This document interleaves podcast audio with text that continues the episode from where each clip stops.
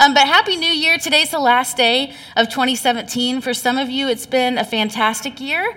For others, it's been a really, really tough year. Um, for me, it's been a year of a lot of change, significant change, like empty nest syndrome is going to set in soon, um, hitting 25 years of marriage, um, my job changing. Um, but it's also been my favorite ministry year I've ever had, which is kind of cool that all of that would come out of all of this change. So 13 years of student ministry um, led me into 2017. And then about six to eight months ago, it started about nine months ago, the process, but about six to eight months ago, I took on this um, position of development pastor for um, adults. And so um, it's kind of funny, but God actually started developing me before He set me free to start helping to develop all of you. So, um, as I looked at development, the first thing that I learned is that it's not instant. And that was hard for me because I wanted to jump in the role and be ready and go. Well, spiritual development and development of any kind isn't instantaneous, but it's hard because we live in a time and in a place where everything is instant. Um, communication is instant. You can text somebody right now. You can uh, email somebody right now. My dad is watching from a hospital room right now. He can see it. It's instant boom, right? So um, everything is instant. Microwaves, who used to be, they used to be designed to heat up food, now cook food. Like we plan meals around how long do we need to microwave it, which is kind of gross. Um, unless it's a Holtman's donut for 11 seconds. Chris Flick in the back, high five, because that's our new favorite thing. But the other thing that I looked at in terms of being instant and the development process has been capturing images. So I can take my phone, which I left down there, but I could take it, and I could take a picture of you guys, and within a matter of seconds, I can upload it, and thousands of people could see it. They could share it, and millions of people could see it within the hour.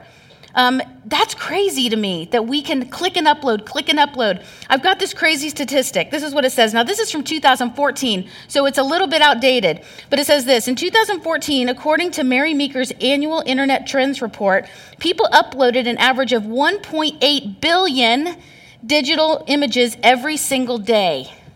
Day. Um, that's 657 billion photos a year. And another way to think about this is every two minutes, Humans take more photos than ever existed in total 150 years ago. That's nuts. They're everywhere. But, but this is what makes me a little nervous about this. When we take a photograph, like if I took one now and I turned around and took a selfie, I can control um, the angle, so I look thinner. I can control the lighting so my hair looks better. I can control all these things. I can virtually engineer the photograph that I click and upload and put out there for people to see. So I started thinking about this in terms of development, this instant thing, and it's not deep, it's not real. A lot of times it's kind of fake. And I wonder what it's going to be like 20 years from now when the next generation looks back at our generation and what they see of us isn't necessarily what really happened. So let's go backwards a few years in the whole photo thing.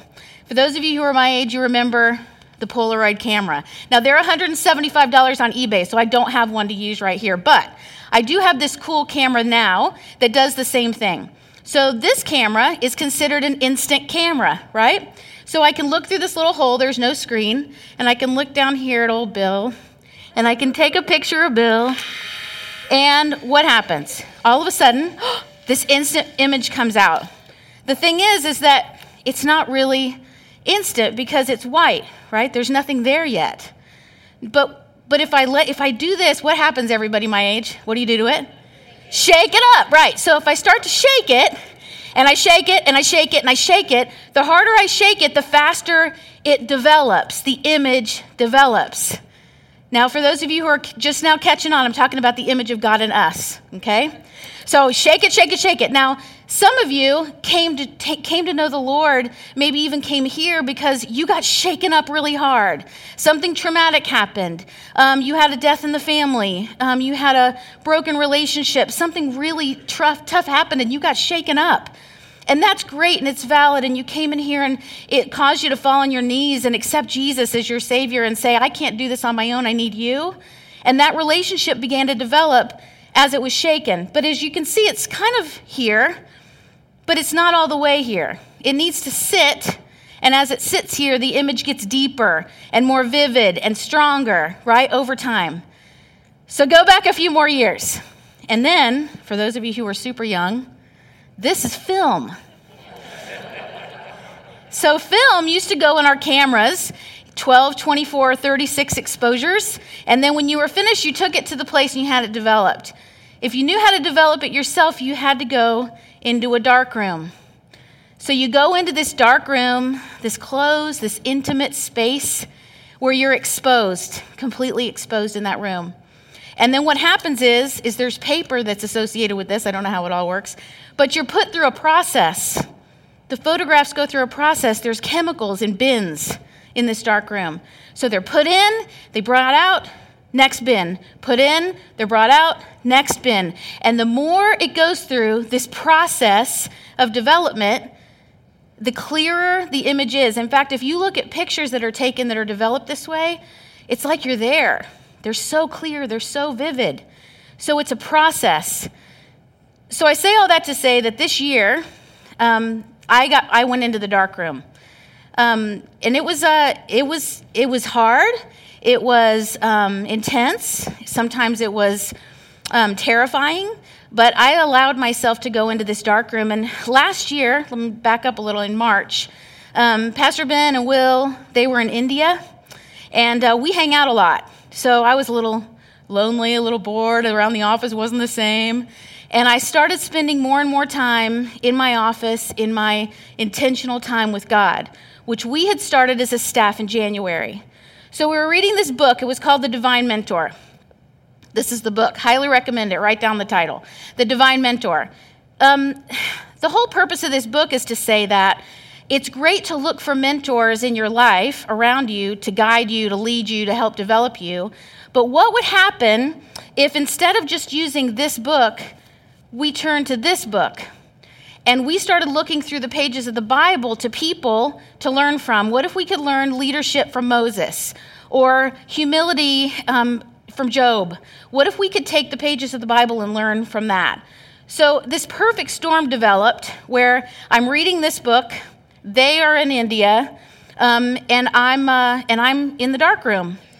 So, God started to use the life of Paul in my life in a huge way. Now, Paul wrote 13 books of the Bible, and he, a lot of my favorite verses are actually Paul writing to different churches, and they're in those books. And as I was reading, I'm like, oh, that's cool. I remember that verse. That's, that's here. I didn't realize it, it went here.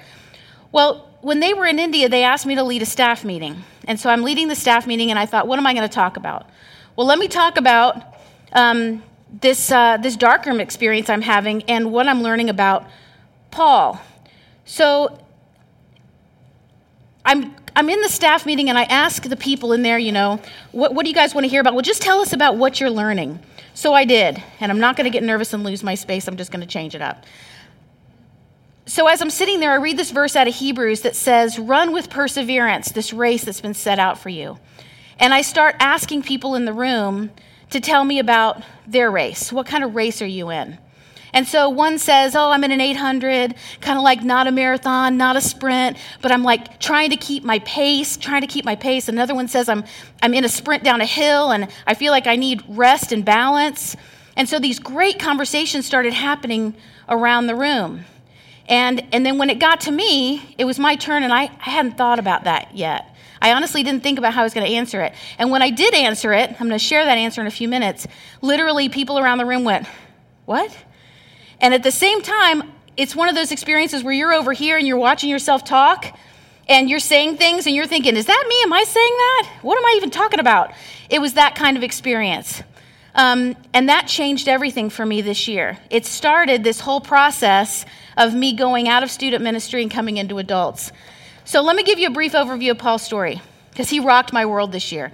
Um, Paul was born Saul of Tarsus. He was born a Jew. He studied under the best teacher there was in the Jewish law. Um, he was highly regarded. Um, he was a Pharisee. And I love, love, love Paul's personality. In fact, when I get to heaven one day, he's the second person that I want to meet Jesus first, then him. Paul was like reckless abandon. He was passionate. He was excited. He was, um, nothing's going to stop him. He was all in, and everything he did, he was all in. And that was bad for the Christians because he was out to persecute the Christians. You see, he loved the Lord your God with all your heart, but he didn't necessarily believe this whole Jesus thing, and this was not necessarily going along with the law that he had been taught. So he's out to persecute the Christians um, until he has a conversion experience. So let me tell you about that. This is in Acts chapter 9. Meanwhile, Saul was still breathing out murderous threats against the Lord's disciples. He went to the high priest and he asked for letters in the synagogues in Damascus. So if he found any, any there that belonged to the way, those are the people following Jesus, whether men or women, he might take them as prisoners to Jerusalem. As he neared Damascus on his journey, suddenly a light from heaven flashed around him. I can only imagine. He fell to the ground and he heard a voice say to him, Saul, Saul, why do you persecute me? Who are you, Lord? Saul asked. I am Jesus, whom you are persecuting, he replied. Now get up and go into the city, and you will be told what you must do. The men traveling with Saul stood there speechless. They heard the sound, but they didn't see anyone. Saul got up from the ground, but when he opened his eyes, he could see nothing. So they led him by the hand to Damascus. For three days he was blind, and he didn't eat or drink anything. So as I'm getting ready for this, I'm thinking, that's so cool. Paul was in the dark room. He really was. He was in the dark he was being developed by God in that very moment. So, what happened was, after the conversion, his personality stayed the same. He was still vivacious and excited and spontaneous and all in and, and, and passionate. Except now, instead of being passionate against the Christians, he became passionate to save as many people as he could, to share the gospel with as many people as he could. And it had been revealed to him that Jesus didn't just come for the Jews, which was the belief, he came for everyone. All have sinned and fall short of the glory of God. He wrote that. So, so here's Paul with a change in focus, bent on sharing the gospel as, to as many people as he can. So he decides he's going on these journeys. So he's going on these journeys all around. Um, and at the time, you know, he's, um, he's running. I think that Paul actually believed that Jesus might be back in his lifetime. And so he had this sense of urgency that I wish we had, but he had it. So he's on these journeys, and I've got this map I want to show you because this is really cool. Oh, no, wait, save on the map. That goes licks. So let me tell you the three things I learned from Paul. Sorry, I'm trying really hard. You guys that know me know that I'm. Okay. So go ahead and get your sermon notes out because this is where we're going to start with the three things that I learned from Paul during this whole darkroom experience, now that you've got kind of an overview of his picture. The first thing I learned was that we, all of us, need to believe God, not just that He exists. Believe God and that we have trust in Him, we have faith in Him, we believe in Him. Not only that, but we trust Him. And then when we hear from him, when we take the time to go into that dark room and we're listening, we don't just listen, we act. So the fill in the blank is he didn't just listen. Paul didn't just listen, he acted. And I'm going to show you two places where he did this that just really inspired me. Um, the first one was, you know, he's blind. It's the third day, and uh, he can't see. And in the background, in another house in the same city, there's this guy named Ananias. So the Lord speaks to Ananias and he says, Hey, I need you to go over to this house. Saul is there, and I need you to pray over him and, and help him get his sight back. Well, Ananias goes, Whoa, whoa, whoa, whoa. This is the guy who is viciously persecuting and stoning to death other Christians, and you want me to go into that house and put my hands on him. But he does. He goes. And this happens in Acts chapter 9. Um, then Ananias went to the house and he entered it, placing his hands on Saul, and he said, Brother Saul, the Lord Jesus, who appeared to you on the road as you were coming here, has sent me so that you may see again and be filled with the Holy Spirit. Immediately, something like scales fell from Saul's eyes, and he could see again. He got up and he was baptized, and after taking some food, he regained his strength. Paul spent several days with the disciples in Damascus. Verse 20 At once, he began to preach in the synagogues that Jesus is the Son of God. At once. At once. He didn't wait. He didn't say, okay, everybody, this has been a crazy few days.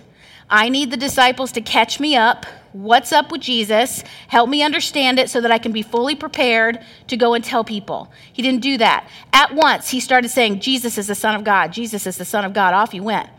So, fast forward a little bit to this journey, the second journey. Paul is traveling and he's decided he wants to go, he's decided he wants to go to Asia and share the gospel with people that have never heard it before. So here's the map.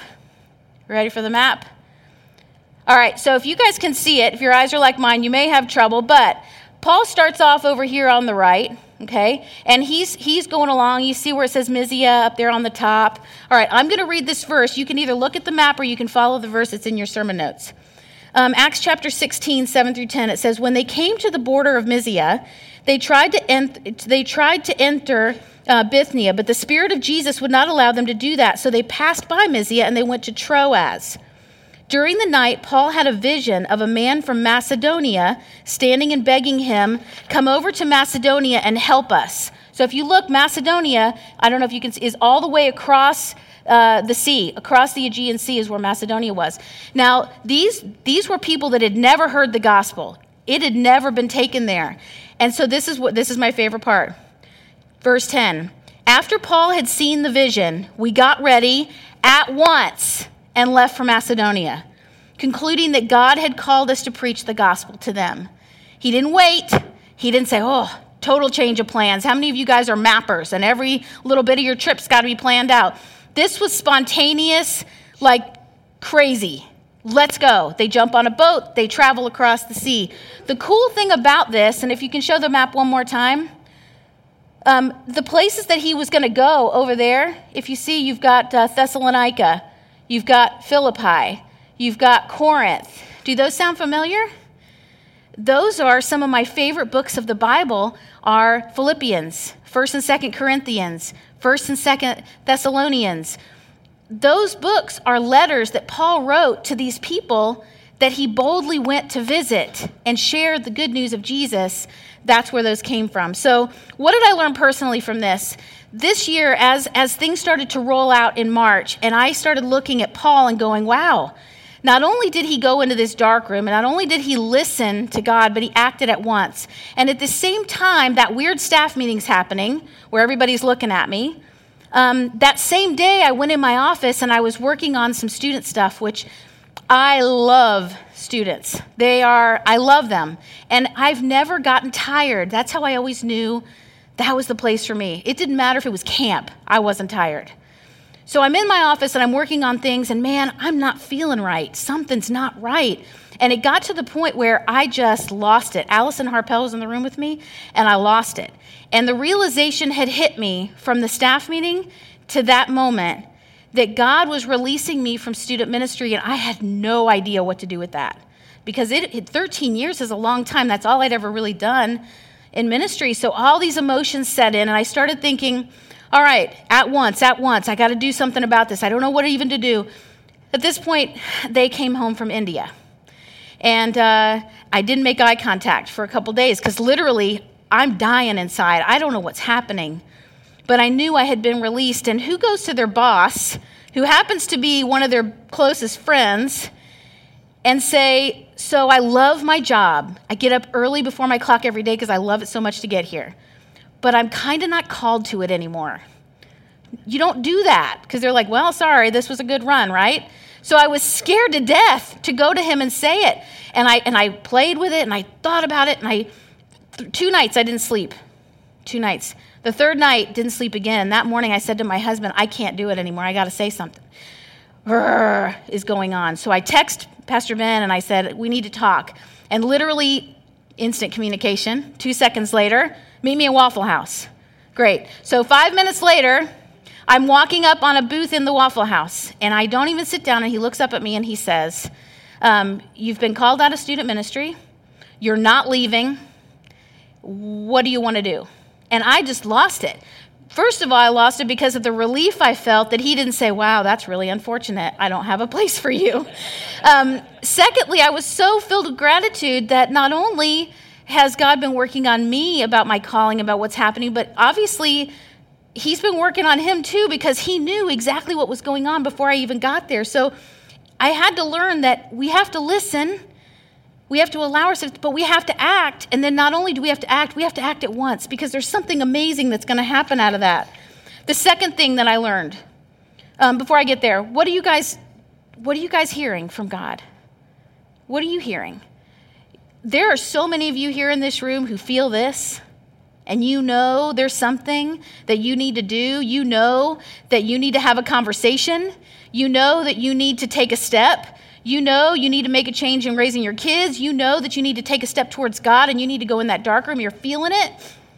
Act at once. Don't wait because you're missing out on the blessing that happens when you obey God that way. Um, the second thing, um, Paul's perspective was always positive. I love this about him. I think this is why uh, one of the reasons I like him so much is that he's a glass half full kind of guy. This guy had been in prison several times, beaten several times. Like one time, they thought he was dead, dragged him out of the city walls. He's laying there. The disciples walk up, dust him off. He's like, All right, where are we going? Off he goes, right? He'd been beaten within an inch of his life, flogged, all kinds of things. But yet, in everything, he was positive. In everything, he was positive. Um, in fact, he wrote in Romans, and we know that God works all things together for the good of those who love him, who are called according to his purpose. Um, he knew that God enabled good things to come out of bad things. Some of you this year have had something really rough happen. I know several of you who have lost loved ones, um, relationships that have been fractured. Um, you know, you, you've got kids that no matter how much you've tried or how many things you've done and the books you've read and the prayers you've prayed, that they still haven't made the decisions that you hope for them. You know, there's a lot of things going on, and, and but God can use those things for good, and we've seen that happen this year. You are overcomers by the word of your testimony. The Bible says that. And it's cool. So listen to this. This was the coolest, this is the best story. Philippians chapter 1. So keep in mind, he's writing this letter to the church of Philippi. And the church of Philippi is very worried because they love Paul and they know that he's in prison and they don't know what to do for him. So he writes them this letter to encourage them. This happens in uh, chapter 1, verse 12. Now, I want you to know, brothers and sisters, that what has happened to me has actually served to advance the gospel. As a result, it has, been, it has become clear throughout the whole palace guard and to everyone else that I am in chains for Christ. And because of my chains, most of the brothers and sisters have become confident in the Lord and dare all the more to proclaim the gospel without fear. What? He's in jail.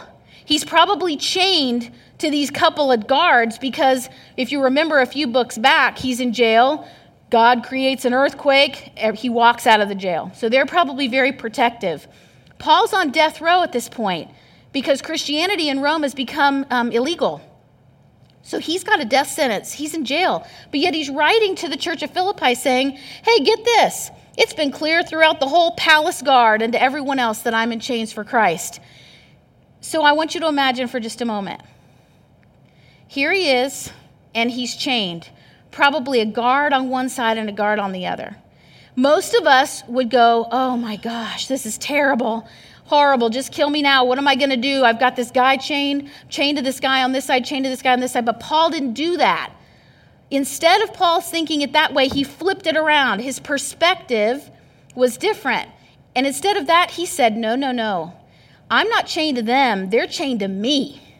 And I can preach the gospel all day long, and I can praise and worship God, and I can tell them all about who Jesus is, and they can't leave and they can't they don't have earplugs like you guys have. So they're chained to me and things started to happen. And i went man i learned from this. Because when maybe sometimes we think i'm chained to this marriage or i'm chained to these kids who are driving me crazy and i love them so much and they're breaking my heart or i'm chained to this job that's draining the life out of me right? What if we flip it like paul did and instead of us thinking we're chained to them what if they're chained to us what if we have these amazing opportunities to make a difference in the lives of other people through what is chained to us? So we can look for ways to demonstrate our faith, um, even in the difficult times. A lot of you have had difficult times this year. How do we look for the good stuff in there? When we speak fearlessly for Christ, this is the other thing in that verse that I loved. When we speak fearlessly for Christ and we live faithfully during those difficult times, we encourage other people to do the same thing.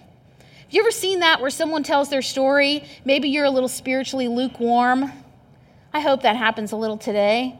And all of a sudden, because of their boldness and their belief and their faith, it's rock solid, you go, oh, yeah, and you're encouraged. Paul's saying here that not only did good things happen because um, he was cha- they were chained to him, but he's also saying, because of what's happening in my chains, other people around me are bold. They're becoming strong and courageous. They're going out and sharing the gospel too. I love that. So look for ways that you can do that. The third thing here's your third fill in the blank always persevere. Always persevere. In other words, don't give up. Keep going. Keep going. Always persevere. So during all of this reading I'm doing of Paul, which is a lot of the New Testament, and if you read through it, you take a few hours, it's quite fascinating because you see all these journeys that Paul went on and these letters that he's writing that are giving accounts of what's going on in his life. It's, it's really very interesting. I think I spent four or five days in there. But perseverance was the thing I got the most because during all this time he's talking, he brings up continuously the fact that he's in a race. He's in a race. So, this journey that he's on, his, um, his uh, passion for sharing the gospel, he calls it his race. And there's a verse that comes out of Hebrews, which is the one that I mentioned in that staff meeting. And I'm going to read the first part too, verses 1 and 2. It says, Therefore, since we are surrounded by such a great cloud of witnesses, in other words, people are watching, they're watching us. Let us throw off everything that hinders and the sin that so easily entangles so imagine yourself throwing off weight vests, which some people use when they run. Um, you've got these sins that entangle you that keep you from running fast. Throw them off, he says, because let us run the race. Let us run with perseverance the race marked out for us. What I love about that is, is that I have a race, you have a race, you have a race. I can't run yours, you can't run mine. But Paul is saying, throw all these other things off, get rid of the distractions and start running with perseverance the race marked out for us, fixing our eyes on Jesus, the pioneer and the perfecter of our faith. That was what I was talking about in that staff meeting. So let me go back to what I said that made everybody go, What? And here's kind of where I went with this. As I'm talking, and I'm talking about what kind of race I'm in, I bring up this story of that I, the fact that I had a runner's high one time. How many of you guys are runners? Good for you. I hit the runner's high one time in my whole life, and I had been practicing for like weeks. I had been walking slash jogging, trying to get it down, but every time, bam, you know what I'm talking about. That wall, bam, you hit that wall. That's what happens. So this day, instead of that, I hit it. I got it, that runner's high man, I could hear chariots of fire playing in the background, and I'm like running down this, you know, the, not a hill, but kind of a place in my neighborhood, and I'm thinking, this is what this is like. This is awesome. And I come around the corner, I can tell you exactly where I was in my neighborhood, and a couple of blocks up was my cul de sac. So this is what I'm telling at the staff meeting. Out of body experience, weird because I don't know why I even thought of it. But I'm running, and I come up to my cul de sac, and I have this choice. I can either keep running and see how this thing's gonna go, or I can go home. And guess what I did? I turned up the cul de sac and I went home. And I said to Mark, hey, I got that runner's high. That was awesome. But as I'm talking to the staff about it, I'm going, oh my gosh, Melissa, why did you go home? Why did you not persevere? Why did you not run? Paul says, run the race with perseverance. I wish I had read all of this before that and it broke me. And I realized that up until this moment, I was running in my own wind, my own power. And when I got to my, I couldn't breathe. Oxygen debt sets in. Your muscles hurt. You're lightheaded, right? Up until then, I was relying on my power, on my training, on my wind. But when that fresh wind happened, same thing happens with little kids when they fall asleep on the way home from dinner and then they don't sleep because they get that first wind or the second wind, right? When you hit that second wind, that's God wind.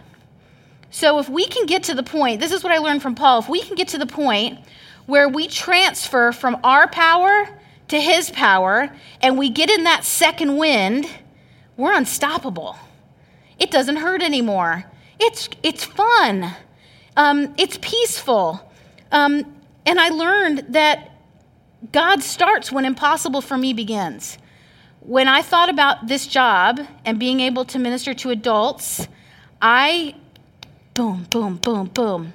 But when I said, no, no, no, not my power, God power, and I'm going to trust Him and I'm going to trust Pastor Ben with this, and I went, I acted at once, everything changed. And all of you in this room have something that's gotten you. What is your wall? What in your life do you keep running up against and stopping? Um, no matter what's happened this year in the past, I want to encourage you that in 2018, that you give it your all, that you go for it, that you break through that wall, you trust God, you believe God, you go in that dark room and you run. So if you failed, have another try. If you were hurt, bounce back. If you were used, serve again. If you were betrayed, trust again. If you were disappointed, hope again. Um, there's some more words of Paul that I think will make you bold. And this is what they say. This is in Philippians chapter 3. Forgetting the past and looking forward to what lies ahead, I press on to reach the end of the race and receive the heavenly prize for which God, through Christ Jesus, is calling us. He's saying, persevere, keep going, finish that race. All right, so one of the most inspiring verses, and this is about it, that I read this year was in first in 2 Timothy. So Timothy was Paul's protege. Um, he loved Paul, and Paul taught him everything. And Timothy was young, and Paul would write him letters in the books of 1st and 2nd Timothy, and he would say, Hey, don't let people look down on you because you're young, but be an example. I used to love that verse for students. He would say things like that. But in 2 Timothy, it's coming to the end of Paul's life. He's in jail, he's on death row, like I said. In fact, right before he writes this, he actually says, um, I've come to the end of my journey, right? My, at the time of my departure is close, is what he says. And then he says to Timothy, I have fought the good fight, I have finished the race, I have kept the faith. And when I read that verse, I started thinking about 2018 and New Year's resolutions, and I thought, I don't want to think small this year. What if instead of 2018 New Year's resolutions, what if we think, what's my life goal? What are my life resolutions? And when I look at mine, it's that. I want one day to be able to say, I have fought the good fight. I have finished the race. I have kept the faith. So I, I, I pondered that a lot. So then, you know how your head gets to you and you start playing Pong in your brain sometimes? What if? What if? What if? What if? So I had this thing nailed down like two weeks ago because I, uh, I wanted to enjoy Christmas with my family, and I thought, I'm going to get it done before Eve Eve. So I did, but then guess what happened? What if? What if? What if? What if? What if this isn't the right thing to talk about? What if this is a bomb? What if no one understands what you're saying? Right? So on it goes. So, so Friday night, December 22nd, I'm awake like half the night with this thing going on in my head, convincing myself that all the, the time I'd put and the belief that I had this was right maybe wasn't. So December 23rd comes, that's Eve Eve. And um, a family here in our church had lost a loved one. Um, I didn't know him, but I knew the family, and I thought, I'm going to go to this service. Now, it was Eve Eve, so I had a pretty good excuse if I didn't go, right? But I got up and I went. It was raining and snowing and kind of yucky. And I go to this little church in Westchester. And, um, and I walk in, and keep in mind, I didn't know this man. His name was Walter Williams, but I know his son, and I know his grandson, I know his family. And so I thought, I'm going to go. So I walk in, I'm feeling kind of weird because I don't know anybody.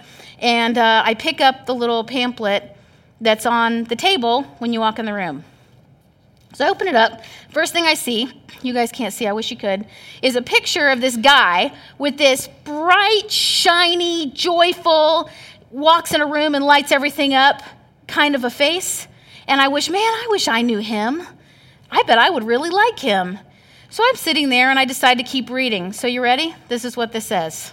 And for those of you who have been praying for me not to cry, keep going. I have fought the good fight. I have finished the race. I have kept the faith. Now there is in store for me the crown of righteousness, which is the Lord. The righteous judge will award me on that day.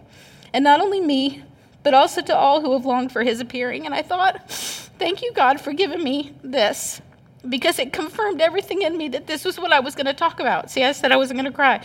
And then the family walks in this morning, and I'm like, seriously, this is not nice. So thank you. um, this is what I loved about this service. I went really just to do something nice for my friends, and instead it blessed me beyond measure. Because after I sat there and the service started, um, several people got up to talk about this guy, Walter Williams. And what they said was all the same. They all said, He was Jesus to me when I was a kid. Um, he used to knock on the doors um, over at uh, the neighborhood um, over on 4th Street, 3rd Street, over by the cone.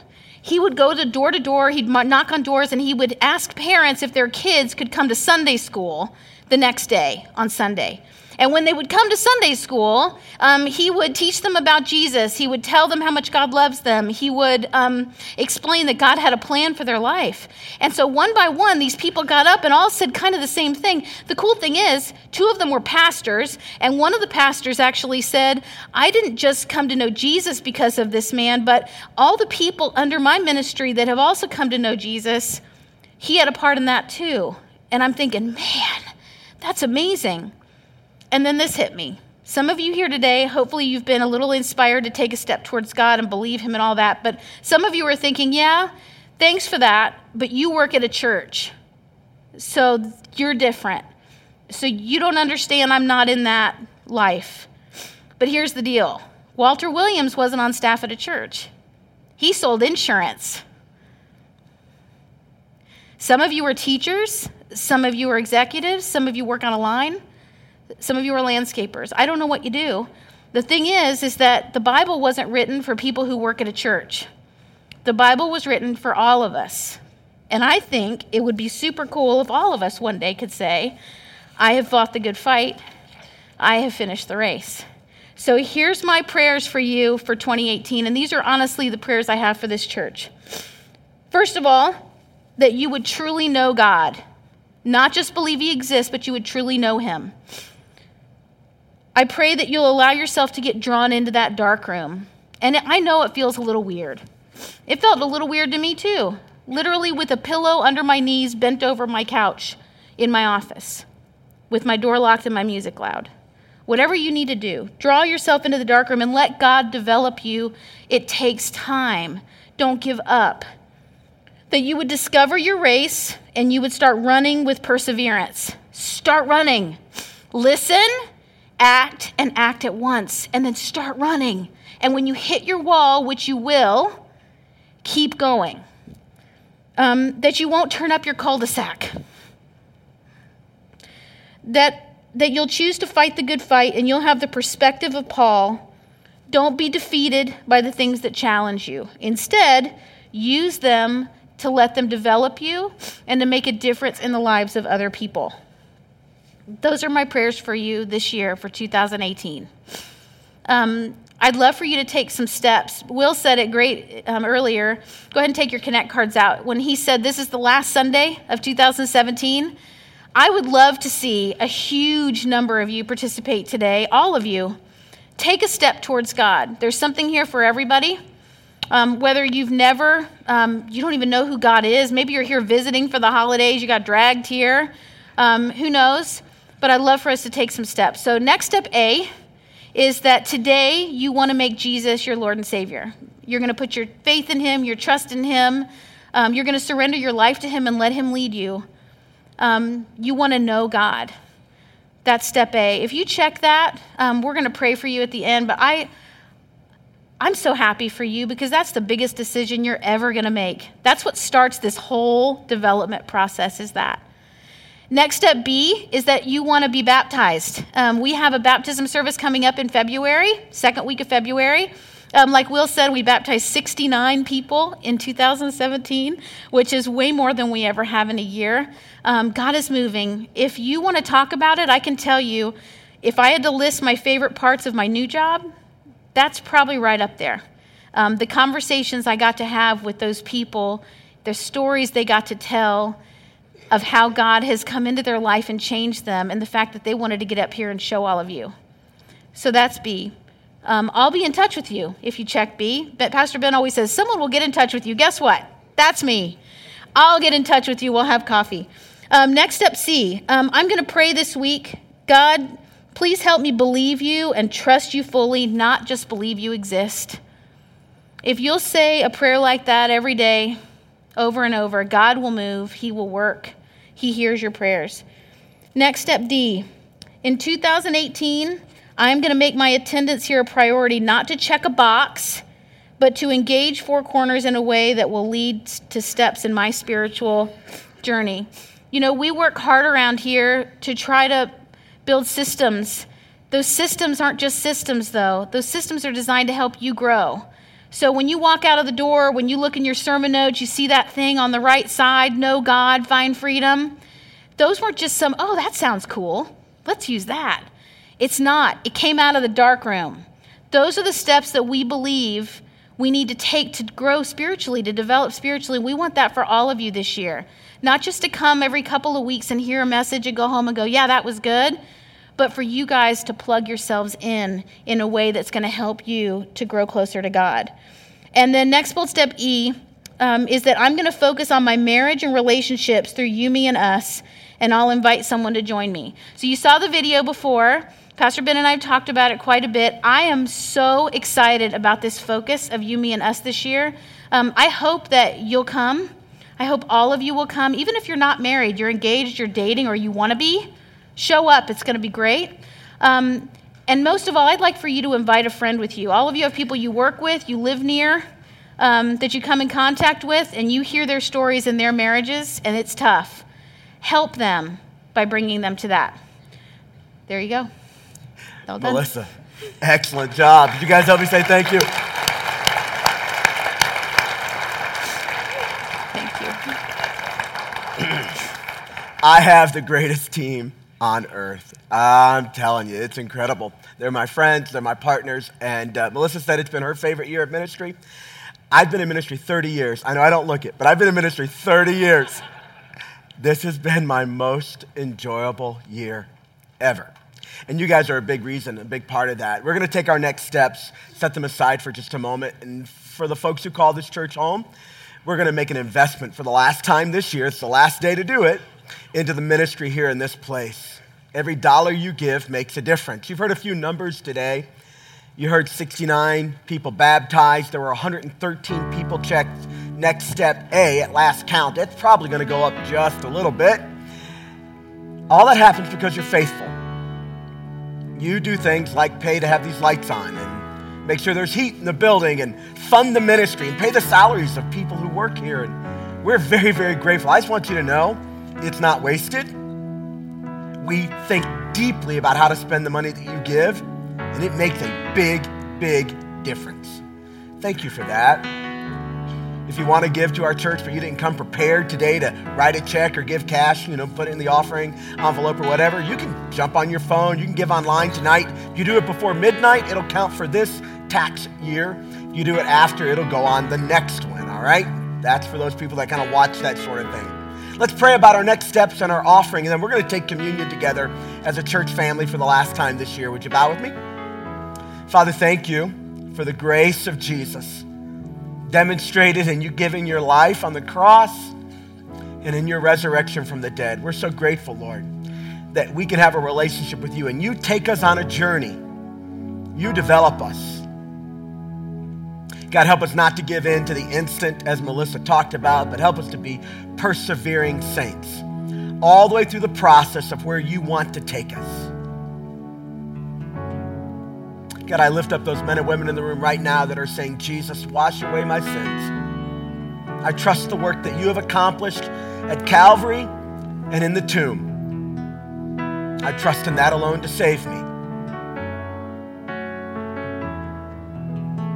And Father, would you take our gifts you, as you have done every day this year? And would you use them to further your good purpose in this church to accomplish your good work? We know it's not about us, it's about you. We're just grateful to be a part of it. Help the money go far and wide for all the things that you want to accomplish. We pray this in Jesus' mighty name. Amen and amen.